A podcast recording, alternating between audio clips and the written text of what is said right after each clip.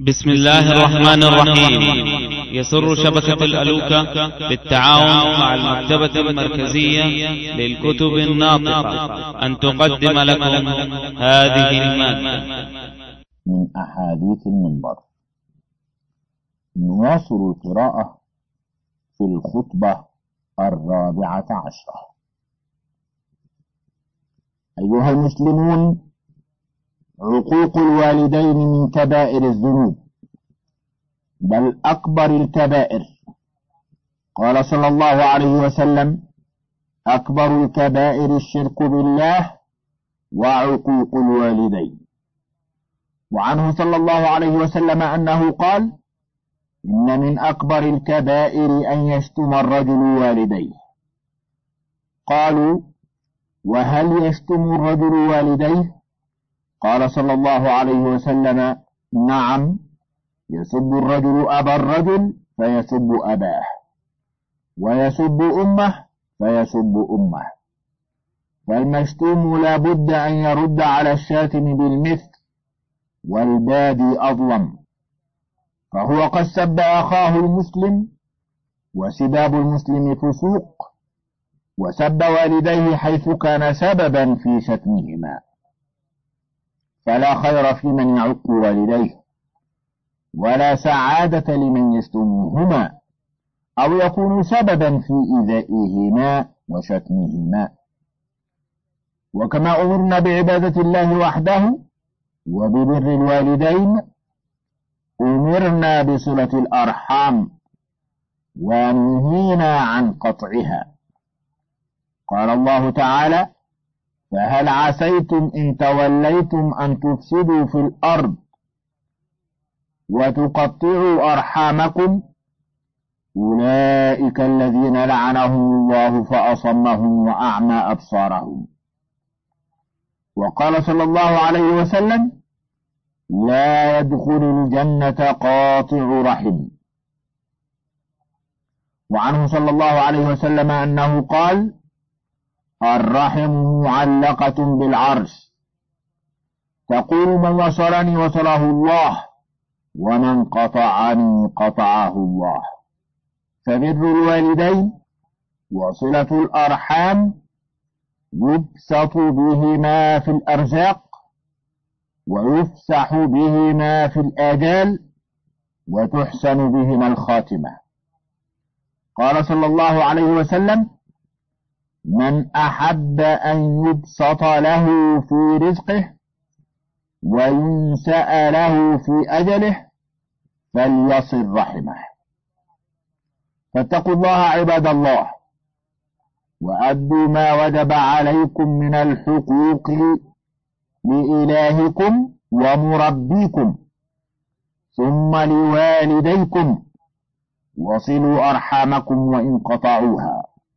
فالواصل الذي يصل من قطعه والمكافئ الذي يصل من وصله. أقول قولي هذا وأستغفر الله لي ولكم ولسائر المسلمين من كل ذنب. الخطبة الخامسة عشرة. طلب الشفاعة. الحمد لله الذي خلق السماوات والأرض وجعل الظلمات والنور ثم الذين كفروا بربهم يعدلون. أحمده سبحانه وأشكره. لا أحصي ثناء عليه. هو كما أثنى على نفسه. وأشهد أن لا إله إلا الله وحده. لا شريك له. هو الذي في السماء إله وفي الأرض إله.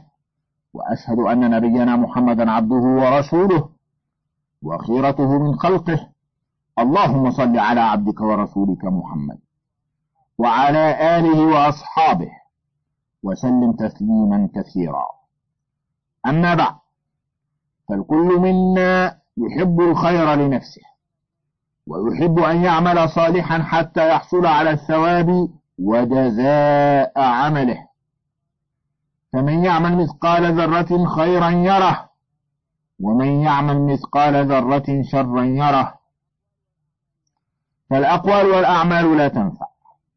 ولا تحصل ثمرتها المرجوة إلا إذا كانت خالصة لله وحده. وكانت بالاتباع وعدم الخروج عما جاء به الرسول صلى الله عليه وسلم. أيها المسلمون من منا لا يؤمن بشفاعة الرسول صلى الله عليه وسلم يوم القيامة وأنها حق؟ ومن منا لا يحب أن يشفع له الرسول صلى الله عليه وسلم فهو الشافع المشفع وله المقام المحمود الذي يحمده عليه الأولون والآخرون. له الشفاعة الكبرى يوم القيامة التي يتأخر عنها أولو العزم من الرسل عليهم وعلى نبينا أفضل الصلاة وأتم التسليم. تنتهي إليه صلى الله عليه وسلم فيقول أنا لها.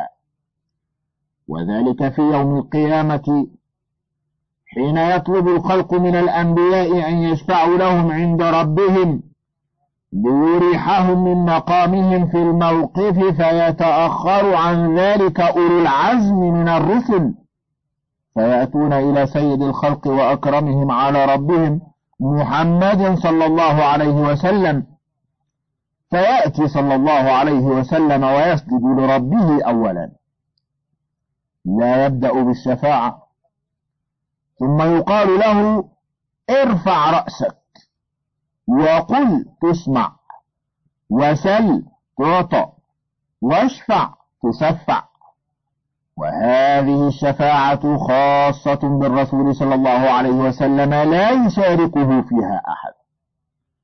وله صلى الله عليه وسلم شفاعات أخرى كلها يوم القيامة. ولا تكون إلا بعد الإذن له من الله. والرضا عن المشفوع له.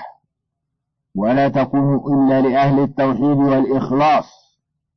قال الله تعالى قل لله الشفاعة جميعا. من ذا الذي يشفع عنده إلا بإذنه. يومئذ لا تنفع الشفاعة إلا من أذن له الرحمن ورضي له قولا. وقال الله تعالى ولا يشفعون إلا لمن ارتضى. وهو سبحانه لا يرضى إلا التوحيد. ولا يرضى من الأقوال والأعمال الظاهرة والباطنة إلا ما أريد به وجهه. فإذا كانت الشفاعة ملكا لله وحده وكانت لأهل الإخلاص ولا تكون إلا بعد الإذن والرضا فلا يصح طلبها إلا من الله وحده. فهو المالك لها الذي يأذن أن يشفع لكل من وحد الله وأخلص العمل له واهتدى بسنة رسوله صلى الله عليه وسلم ومات على ذلك. فشفاعة الرسول حاصلة له وهو من أهلها لا شك في ذلك. سأل أبو هريرة رضي الله عنه رسول الله صلى الله عليه وسلم فقال من أسعد الناس بشفاعتك يا رسول الله؟ قال من قال لا إله إلا الله خالصا من قلبه.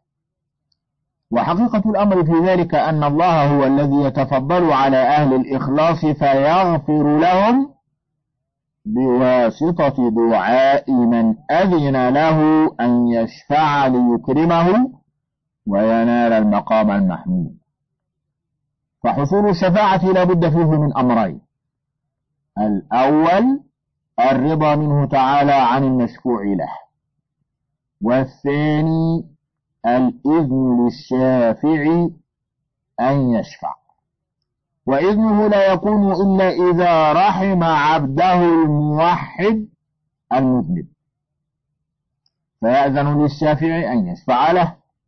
والرسول صلى الله عليه وسلم قد بين السبب الذي تنال به الشفاعة وهو التوحيد والإخلاص في العبادة واجتناب الشرك صغيره وكبيره. قال صلى الله عليه وسلم لكل نبي دعوة مستجابة فتعجل كل نبي دعوته واختبأت دعوتي شفاعة لأمتي يوم القيامة. فهي نائلة إن شاء الله من مات لا يشرك بالله شيئا. فعلينا أن نعمل صالحا. وأن نطيع الله ورسوله فنمتثل أوامره ونجتنب نواهيه. وألا نشرك به شيئا حتى تحصل شفاعة الرسول صلى الله عليه وسلم. وعلينا ألا نطلب الشفاعة إلا من الله وحده. ونسأله تعالى أن يشفع فينا نبيه محمدا صلى الله عليه وسلم. اللهم شفع فينا نبيك محمدا صلى الله عليه وسلم. اللهم لا تحرمنا شفاعته. أقول قولي هذا وأستغفر الله العظيم لي ولكم ولسائر المسلمين من كل ذنب. فاستغفروه إنه هو الغفور الرحيم. الخطبة السادسة عشرة. الحكمة في ابتلاء الله عباده. الحمد لله الذي أنزل على عبده الكتاب ليخرج الناس به من ظلمات الجهل إلى نور العلم والهدى. أحمده سبحانه وهو للحمد أهل وأشكره وهو على كل شيء قدير وأشهد أن لا إله إلا الله وحده لا شريك له في الملك والتدبير وأشهد أن نبينا محمدا عبده ورسوله الهادي إلى سواء السبيل. اللهم صل على عبدك ورسولك محمد وعلى آله وأصحابه أهل العلم والدين وسلم تسليما كثيرا. أما بعد فقد قال الله تعالى ولنبلونكم بشيء من الخوف والجوع ونقص من الأموال والأنفس والثمرات. وبشر الصابرين الذين إذا أصابتهم مصيبة قالوا إنا لله وإنا إليه راجعون. أولئك عليهم صلوات من ربهم ورحمة. وأولئك هم المهتدون. أيها المسلمون إن الله لم يبتلي عباده بالمصائب في أنفسهم وأموالهم ليهلكهم ولا ليعذبهم ولكنهم يبتليهم بها امتحانا لصبرهم ورضاهم واختبارا لإيمانهم. فإن صبروا على ما يحل بهم من المصائب ورضوا بما قدره عليهم مولاهم الحكم العدل كفر عنهم سيئاتهم وآثابهم على صبرهم واحتسابهم برفع درجاتهم في الآخرة. فالمصائب في حق المؤمن الصابر رحمة ونعمة. قال بعض السلف لولا مصائب الدنيا لوردنا الآخرة مفاليس فالمؤمن في خير في حالة السراء والضراء. إن أصابته سراء شكر وإن أصابته ضراء صبر وكل ذلك له خير. عباد الله إن الجزع عند نزول المصائب وعدم الصبر عليها مما يبطل الأجر ويمنع الثواب ويوجب الإثم.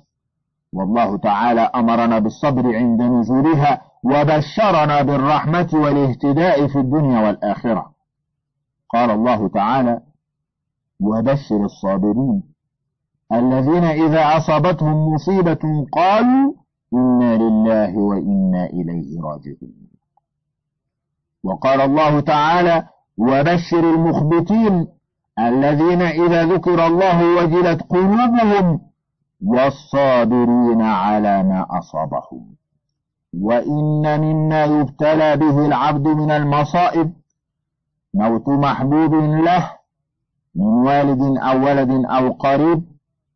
وإن من الأمور المنكرة التي حرمها الرسول صلى الله عليه وسلم ولعن فاعلها وأفصح أنها من أمور الجاهلية المذمومة النياحة على الميت ورفع الصوت وإظهار الجزع عليه من لطم الخدود وشق الجيوب والند بتعداد محاسنه كل هذه أمور محرمة في شريعتنا ومتوعد على فعلها لأنها تنافي الصبر وتدل على الجزع وعدم الرضا بما قدره الله.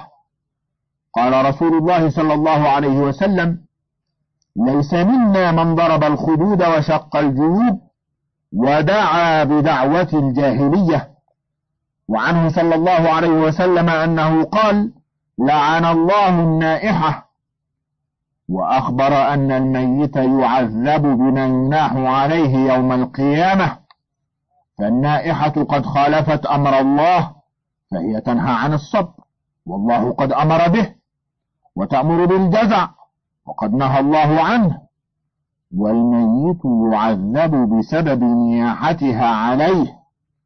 وأخبر النبي صلى الله عليه وسلم أن النياحة من أمور الجاهلية وأن في أمته من يفعلها. والنائحة إذا لم تتب تبعث يوم القيامة على أسوأ حال وأبشع صورة.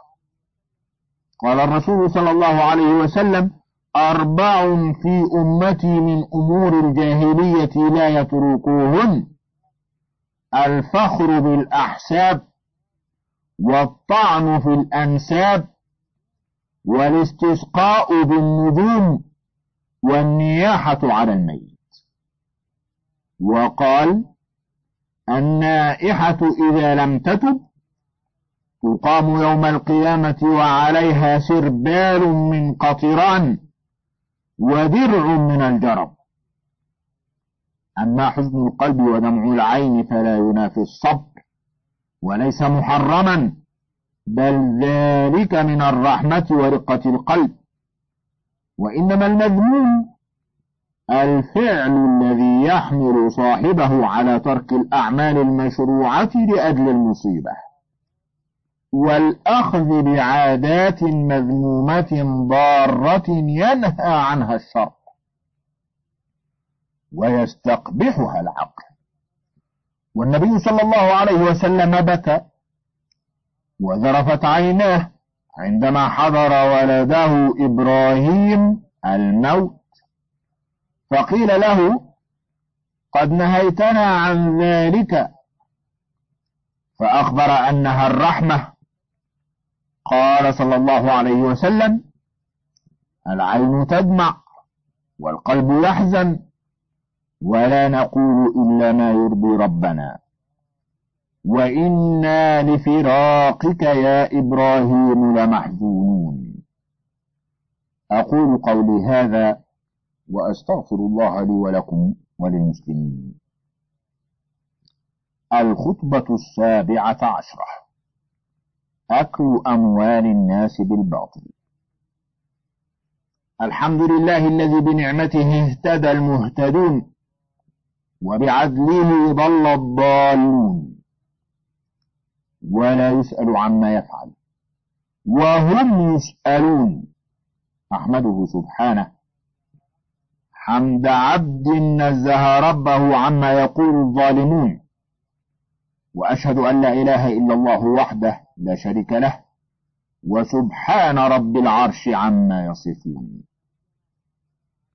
وأشهد أن نبينا محمدا عبده ورسوله الصادق المأمون. اللهم صل على عبدك ورسولك محمد وعلى آله وأصحابه الذين هم بهديه مستمسكون. وسلم تسليما كثيرا.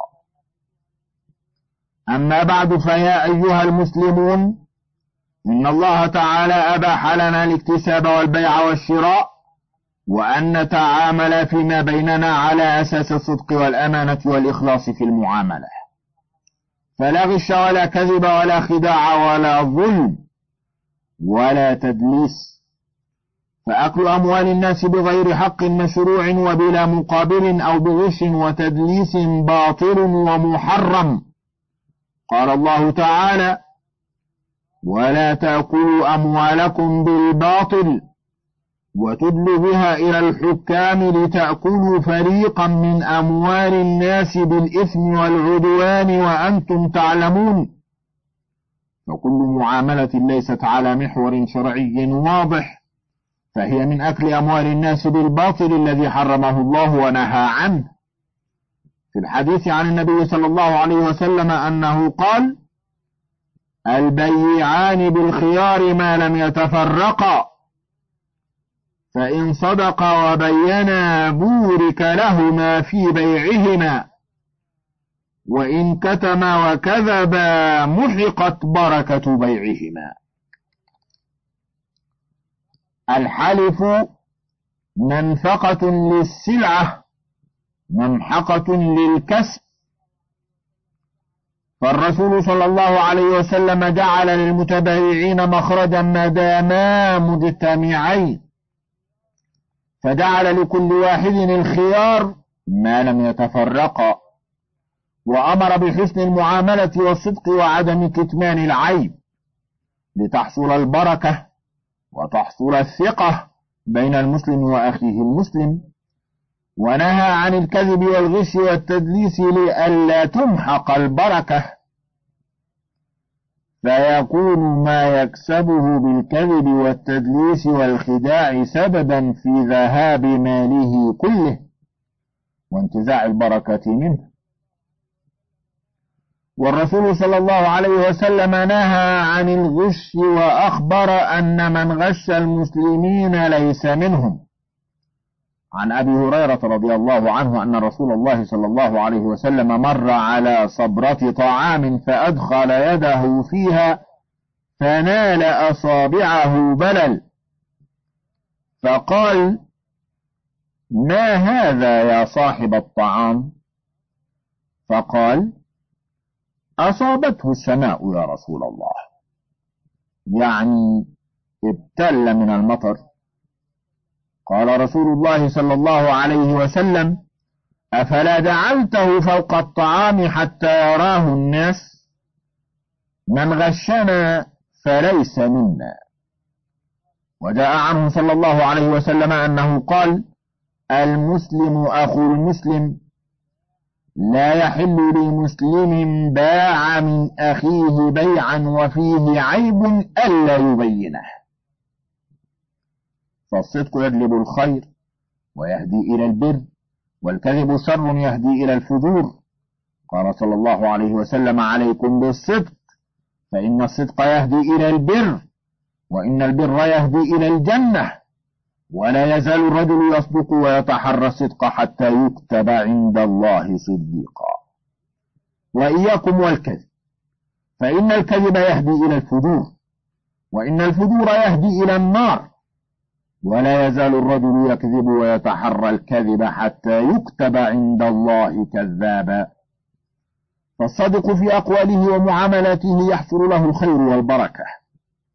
وتحسن سمعته بين إخوانه ومواطنيه ويكون معتبرا موثوقا به يتسابق الناس إلى معاملته. والكذب الغشاش سيء المعاملة.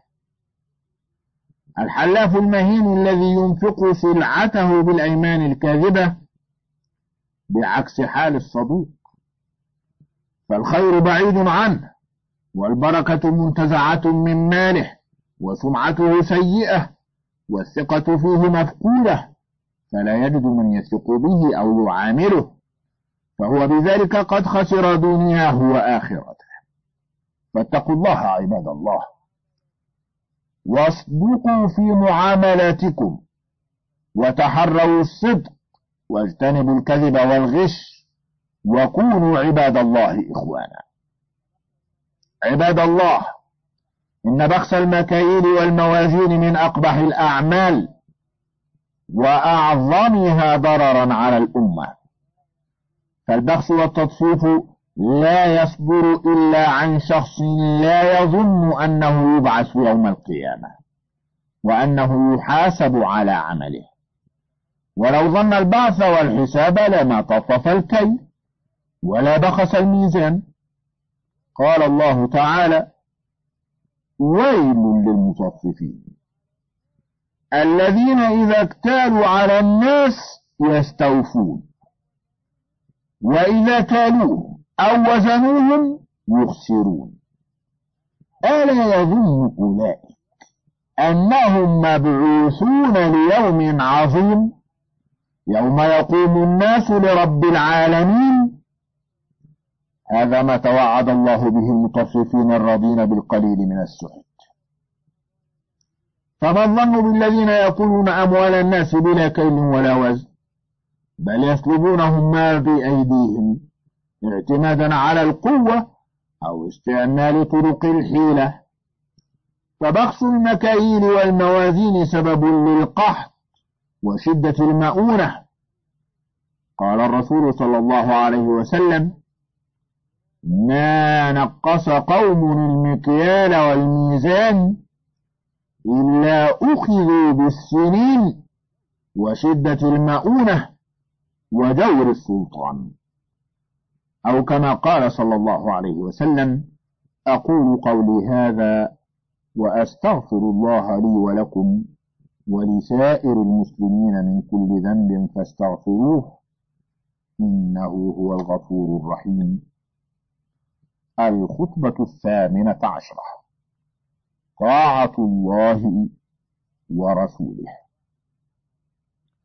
الحمد لله الواحد الأحد الفرد الصمد الذي لم يلد ولم يولد ولم يكن له كفوا أحد.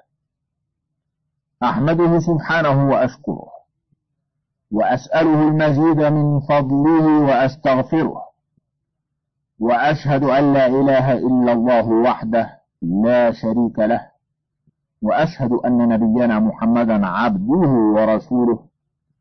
أرسله الله بالحنيفية السمحة فدعا الناس إلى توحيد ربهم وهداهم إلى أقوم طريق. اللهم صل على عبدك ورسولك محمد وعلى آله وأصحابه وسلم تسليما كثيرا. أما بعد فقد قال الله تعالى وهو أصدق القائلين يا أيها الذين آمنوا أطيعوا الله وأطيعوا الرسول وأولي الأمر منكم. فإن تنازعتم في شيء فردوه إلى الله والرسول. إن كنتم تؤمنون بالله واليوم الآخر ذلك خير وأحسن تأويلا. في هذه الآيات من القرآن الكريم يأمر الله عباده المؤمنين بطاعته وطاعة رسوله محمد صلى الله عليه وسلم. والله تعالى أوجد الخلق من العدم ورباهم بنعمه وأسبغها عليهم فشكره واجب. بعث الرسول لهداية الخلق وإرشادهم إلى ما فيه خيرهم وصلاحهم. أمر عباده بتوحيده وإخلاص العمل له فواجب عليهم طاعته. أمر بالبر وصلة الأرحام والعدل والإحسان فواجب على المؤمنين طاعته. أمر بالاهتداء بهدي الرسول محمد صلى الله عليه وسلم وأن يكون القدوة الحسنة. وطاعة الله في كل ذلك واجبة. أنزل كتابه العزيز على رسوله محمد صلى الله عليه وسلم وحفظه من التغيير والتحريف. أنزله هدى ونورا ليخرج الناس به من ظلمات الشرك والجهل إلى نور العلم والتوحيد والهدى. وينقذهم به مما هم فيه من جهالة وعمى. يدعوهم إلى الإيمان بربهم وإلى الاستسلام له يدعوهم إلى مكارم الأخلاق وسلوك الصراط المستقيم. أيها المسلمون هذا كتاب ربكم بين أيديكم تدبروا آياته وعالجوا به أمراض قلوبكم فهو شفاء ورحمة للمؤمنين. قال الله تعالى وننزل من القرآن ما هو شفاء ورحمة للمؤمنين. آمنوا به إيمانا صادقا والتزموا أوامره واجتنبوا نواهيه استضيئوا بنوره واهتدوا بهديه إننا لن نكون أمة صالحة قوية ولن نكون أعزة ويقوى سلطاننا ونسترد مجدنا ونكون كما كان أسلافنا آئمة وقادة هداة ومرشدين إلا إذا رجعنا إلى ديننا واستمسكنا به وفهمناه كما أراده الله وحكمناه في كل شيء في ديننا في سياستنا وأخلاقنا ومعاملاتنا. قال الله تعالى ما فرطنا في الكتاب من شيء من فضلك تابع بقية المادة.